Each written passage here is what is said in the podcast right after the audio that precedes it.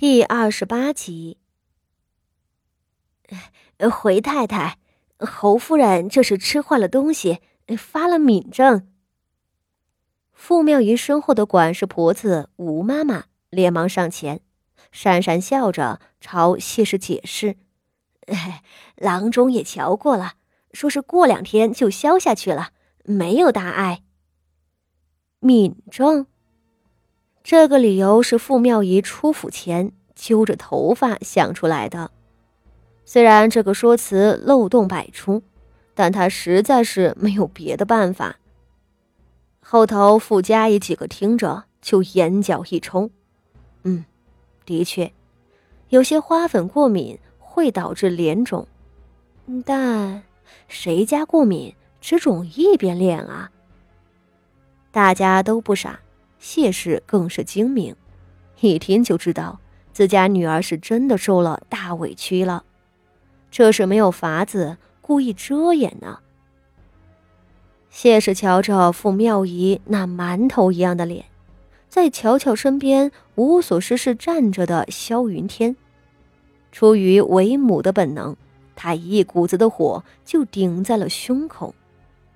天底下就没有这样欺负人的。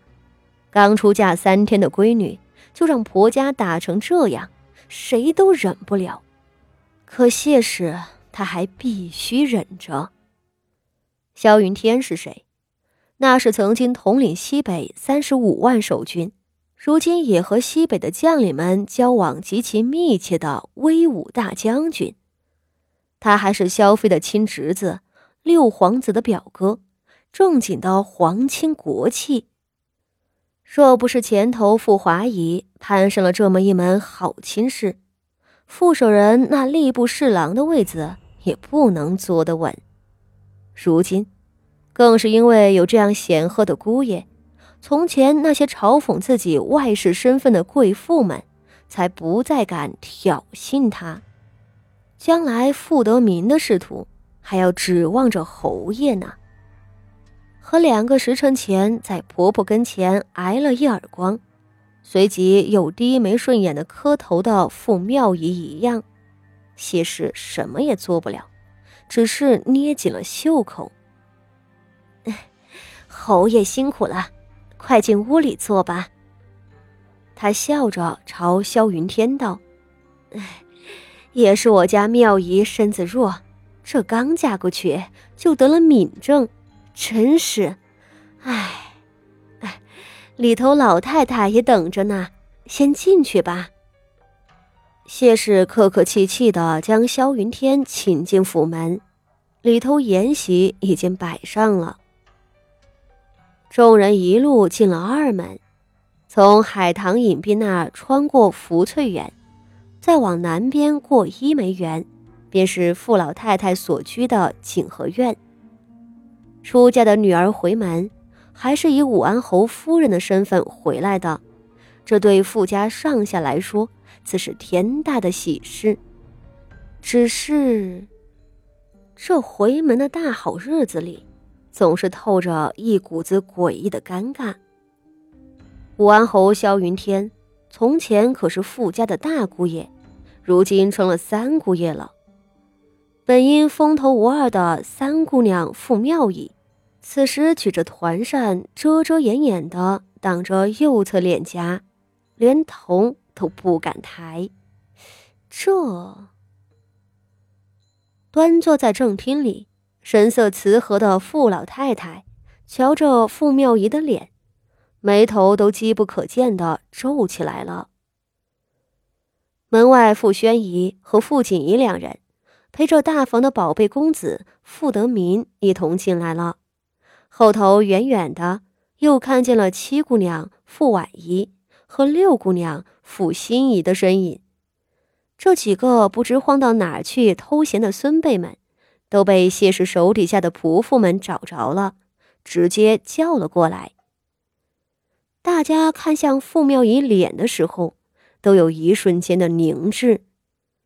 还是方才说的丫鬟，站出来将敏正的幼稚理由再次抛出，成功的蒙骗了众人。只是这种蒙骗，显然是建立在大家心照不宣的基础上。目光锐利的傅宣仪和故作懵懂的傅锦仪，看着傅妙仪的眼神都有些微妙了。在武安侯的威名之下，自然是没人敢戳破什么去触眉头，大家都殷勤的笑着。向他们那威名赫赫的侯爷姐夫萧云天见礼。萧云天面色儒雅，携副使一同朝傅老太太跪安，若忽略那被众人围拢起来的傅妙仪遮遮掩掩的尴尬模样，这花厅里头可算是阖家团聚的喜景了。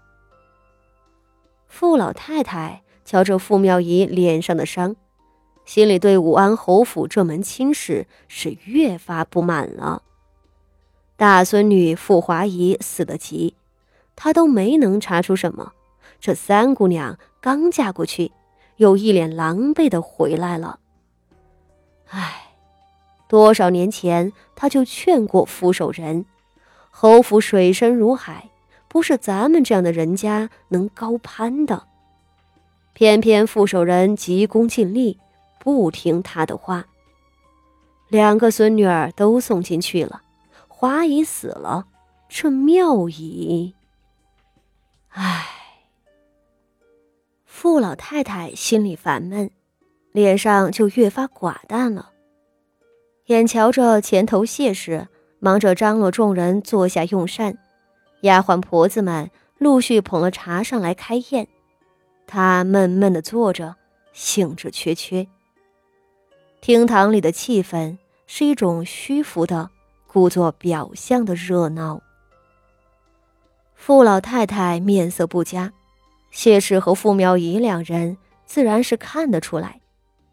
傅苗仪肿着脸，里头松动的牙齿还没有及时治疗，连端到跟前的美味佳肴都吃不下。他感受着四周那带着试探、嘲讽、疑惑。等等情绪的目光，直直定在自己的右脸颊上，颇有些如坐针毡。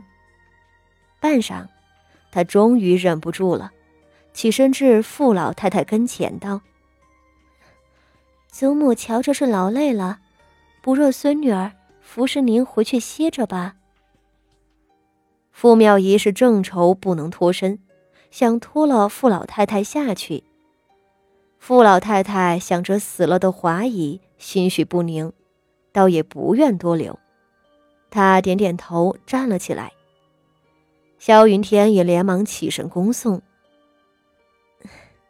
我陪着祖母回屋里，等会儿就回来。”傅妙仪行至萧云天的身侧，温婉笑道：“待会儿子父亲也回府了，父亲说是吏部的几位同僚。”也要跟着回来，想见一见侯爷。萧云天自知傅妙仪羞于脸上的伤，这一去怕是不会回来了。他从善如流的笑道：“夫人陪着老祖宗多说说话，也不必着急回来。”